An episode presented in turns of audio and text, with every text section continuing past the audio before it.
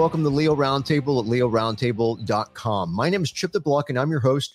We're a group of law enforcement professionals that talk about the law enforcement issues and the news, but we do it from a law enforcement perspective. And let me go and introduce the crew to you guys, if you don't mind waiting for the video portion of our show. And I won't forget you tonight, Randy. We have all retired this evening. We have Chief John Newman. We have retired Special Agent Dan O'Kelly, ATF. We have Lieutenant Randy Sutton. We've got Corporal David Da Gresta. We have Producer Will Statzer. And thanks, guys, for being on the show. Appreciate it. Also, a shout-out to our sponsors. We have Galls, Guardian Alliance Technologies, GunLearn.com, MyMedicare.live, TAC-TOTE.com, and we are fueled by Bang Energy. So thanks to all those entities for helping make this happen. And let's see our next one, another video. It's also on This Is Butter. Monterey County DA's releases body cam prior to fatal shooting after police chase in Sand City. Hello, how you doing? Hello, sir. How are you? How come you have your hand behind the seat? No reason. What was that? No reason. Can you roll down the back window? Center 11 Lincoln 1. The subject took off.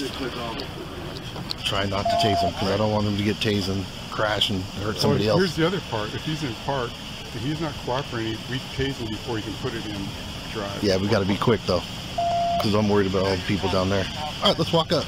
All right. Hey, we're walking up. Hands. Let me see your hands. Let me see your hands. Let me see your hands. Let me see your hands. Let me see your hands. What? So this incident starts at 8:32 in the morning when a Sand City police officer does a traffic stop on a brown Chevy Impala. The driver, and he's the only guy in it, and he doesn't yield, which means he's pulled over, and the cop starts to ask him questions. The guy just puts in drive and takes off. And so then he starts driving around in a 5-block radius, not at high speed. So the driver ultimately stops at an intersection. He stops because he's blocked by police cars, both to the front and the rear of his Impala. And by the time he stopped, there's multiple police cars from Sand City and Seaside police departments, and they're all on the scene. So 5 officers proceeded to exit the patrol cars, had the firearms drawn, except for one officer who only deployed a taser. So body cam depicts this 10-minute standoff in which the officers are negotiating with him and over him. Anyhow, it kind of gets where they're plotting on what they're going to do. I got a commercial break I got to take. We'll be right back. So let's talk radio. Yes, we're nationally syndicated in the radio. And yes, it was the Boss Hog Radio Network that gave us our first break of the terrestrial radio, which is over the airwaves. So look, they're in Florida. They're in Bushnell and Sumter County, Lakeland and Plant City, Florida, Winter Haven, Florida, also Avon Park and Sebring. The Boss Hog Radio Network has a huge reach. They have 4 AMs and an FM, so thank you to the Boss Hog Radio Network. We're also on WKUL. They have 2 FMs in Cullman, Alabama, KBAR, and AM in Burley, Idaho. WVMG, they're in Chattanooga, Tennessee on an FM, and they're also on WMYU, another FM, in Ottawa, Tennessee. We're on KCPX. They have an FM and an AM in Moab, Utah, and there's also KYAH, which has an AM in Delta, Utah. AM FM 247. They're on a ton of stations across Tampa Bay, Florida, Las Vegas, Nevada, where Randy's at, all over the U.S., but their latest edition is Rock Hill, South Carolina. We're also on Three Rivers Broadcasting.com, Backstage Radio Network, and Central Oregon Radio.com, so please check out those entities. Welcome back to the Leo Roundtable Shows. We're on our final 10 minutes of the show, and so we've got these guys discussing how they're going to engage this bad guy, this non-compliant sole driver of this Impala. So this video depicts a 10-minute standoff during which the officers tried to negotiate with him, and they're trying to get this guy, out of the car. So the officers repeatedly ask him to show both of his hands. When he continually displays only one of them, officers, they close in within about 10 feet of him. And it's at that point, he suddenly displays what appears to be a firearm. And there's a beautiful still frame of this when it goes down.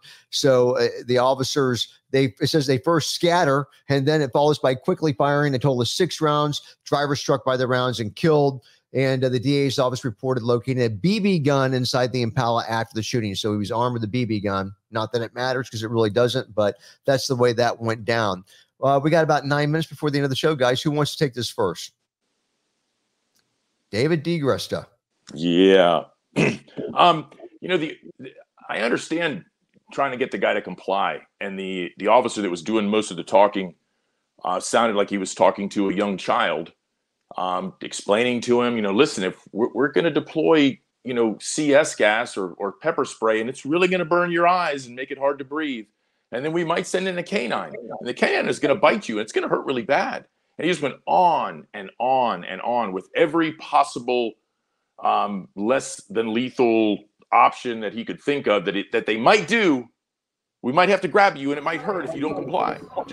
And at some point you're going, Jesus, dude, either do something or shut up, because he's sort of getting on my nerves after a while. This was like a badly written movie, because you knew what was coming. You knew as soon as the cops got into the conversation and said, well, let's just walk up on the car. Let's just walk up on it. And you're going, are you kidding me? First, you threaten him with all this non-lethal stuff, and then you're just going to walk up on the car. You know what's coming. So it was one of those things where, did they not have the less lethal to use? Was it a bluff?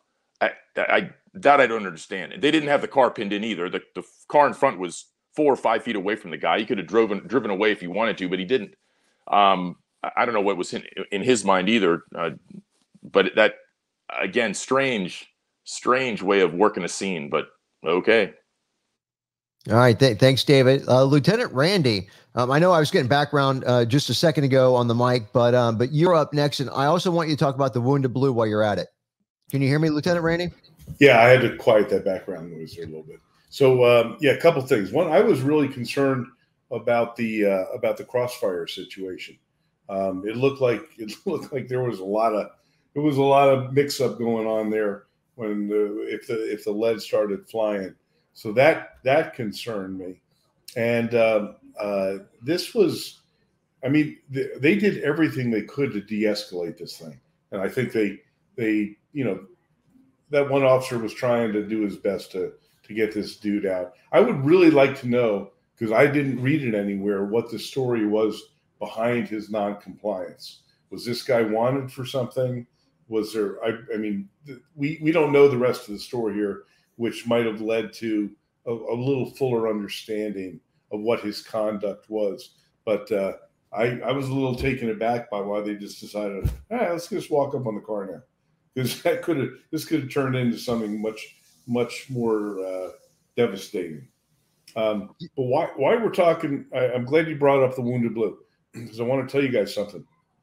I just got back from Chicago, where I underwent, along with the head of my peer advocate support team, an incredible procedure called SGB, stellate ganglion block. This is a game changer for people that are suffering from post-traumatic stress disorder. Up till very recently, only veterans could get this. And it is a game changer when I tell you that it is 85% effective for people suffering from severe effects of post-traumatic stress disorder. We actually underwent the treatment. I can tell you that I underwent it, and under a local anesthesia, no pain whatsoever. I also underwent the other part of it under a twilight anesthesia, no pain whatsoever. And I can tell you right now, this is saving lives of law enforcement officers around the country, as well as veterans around the country who are suffering from extreme post-traumatic stress disorder. So I want to tell those that are suffering, go to thewoundedblue.org and reach out to me. I'll tell you all about it. The company that we are partnered with, taking the price down from $4,000 to $1,600 if you go through the Wounded Blue. Wounded Blue makes no money on this, but we are extremely excited about this, because this could save a lot of lives. Thanks, Lieutenant. And guys, I encourage you to follow Lieutenant Randy and the Wounded Blue on Twitter, because he has a lot of great information and some shots of him doing the treatment on Twitter as well. So please check that out. Chief John, I want to get the two more articles real quick. Did you have something? Nope, go ahead. We're good. Okay. I want to throw in these two are kind of related. I'm going to cover an update and then a main story. I've only got 4 minutes before the end of the show, so I'm going to have to really cut this short. On Leo Ferris, it talks about man killed sheriff's deputy after pulling a hidden gun during his smoke break. So we've got, I think one or two deputies, they let this guy talk him into doing a smoke break. He's got a gun hidden on him, and he ends up killing a sheriff's deputy. And I think the bad guy ends up getting killed too. So just really a horrible story. But I know David has been talking about how don't breach protocol. I mean, I was cracking jokes about the guy that got burned at the gas station. He got tasered, lit on fire, and David still would have, you know, I was feeling sorry for the guy getting handcuffed with his flesh peeling off and stuff. But now we've got Police One. Ken Wallingtime wrote an article, Third Frisk of Underwear Finally Revealed the Gun. And it's United States versus Smith. And they look, they ruled that this is totally proper. There were all kinds of justification for three searches on this bad guy. It talks about the justifications for doing a Terry frisk, and everything was completely supported by the Supreme Court. So I guess the point that I'm trying to make is that, you know, we are experts in this field. We're telling you for a reason why you need to. Protocol is there for a reason, and it helps save lives. Attorney Ward, and then whoever else wants to jump in. We got 2 minutes and 40 seconds. It wasn't the Supreme Court. It was the Seventh Circuit. What I found, I mean, it's a good decision. Now, the thing I found interesting is, according to the article, or maybe it was in the opinion, the cops offered to take off his cuffs so he could get whatever it was that was bouncing around in his pants. Now, I don't know if that was just plain carelessness or it was some brilliant tactic, because if he said no, that gives him even more reasonable suspicion to do a search. Yeah. Okay. I maybe I read it wrong. I may have to go back and read it again. I thought that the bad guy said, if you take my handcuffs off, I'll get out of my pants what is in there. And the cop said, yeah, not so much. We'll go down there and get it ourselves, which... if you were, and to tie it into the other article about the deputy getting shot by the guy who had the gun in his pants, guys, he was arrested on narcotics, firearms, absconding, a bunch of other stuff like that. Somebody like that, it's damn near a strip search, because if he had a gun in an offense first, he's going to have another one. You've got to search these people under arrest. The Terry frisk, do your job, feel them up. Sorry, it's just the way it is. You know, I saw a smile grace some of the faces when you said feel them up, but no, you're right on it. I don't run the risk of this happening, because there is a perfect example on these two stories. And thanks, FLG man, for supporting the show. Appreciate it. But David, yeah, you'll have these bad guys that'll try to talk you off of it. You know, what are you grabbing me for? You like what you're feeling, you know, all this kind of crap. Yeah, okay, I got you. Not a problem, my brother. My hands are going right down your pants. And John, don't sit there quiet, because we've all been there with our hands down these bad guys' pants, right in their crotches, after arrest, feeling for drugs, guns, and everything else. Favorite place to hide it. Don't avoid it. Go after it. Find it. Save yourself and your partners a lot of problems. I wasn't saying anything. You got issues, Dave. Well, that's beside the point. But I guarantee I'll find a gun in your crotch without a problem. There's so many metaphors to be had, so little time. Yeah, and of course, in the FCC, yeah. Good point, guys. Dan, you got 15 seconds. Yeah, failure to handcuff or handcuffing in front is one of the 10 commandments from back in the day. Pierce Brooks, 1970s. It'll get you killed. I'll just leave it at that. Handcuff, in back, leave them cuffed, and everything the other guy said. Thank you, panelists, for being on the show. Appreciate it. Also, a shout out to our sponsors, Gulls, Guardian Alliance Technologies, GunLearn.com, MyMedicare.live, TAC-TOTE.com, and also being fueled by Bang Energy. Hope everybody has a wonderful and a safe week.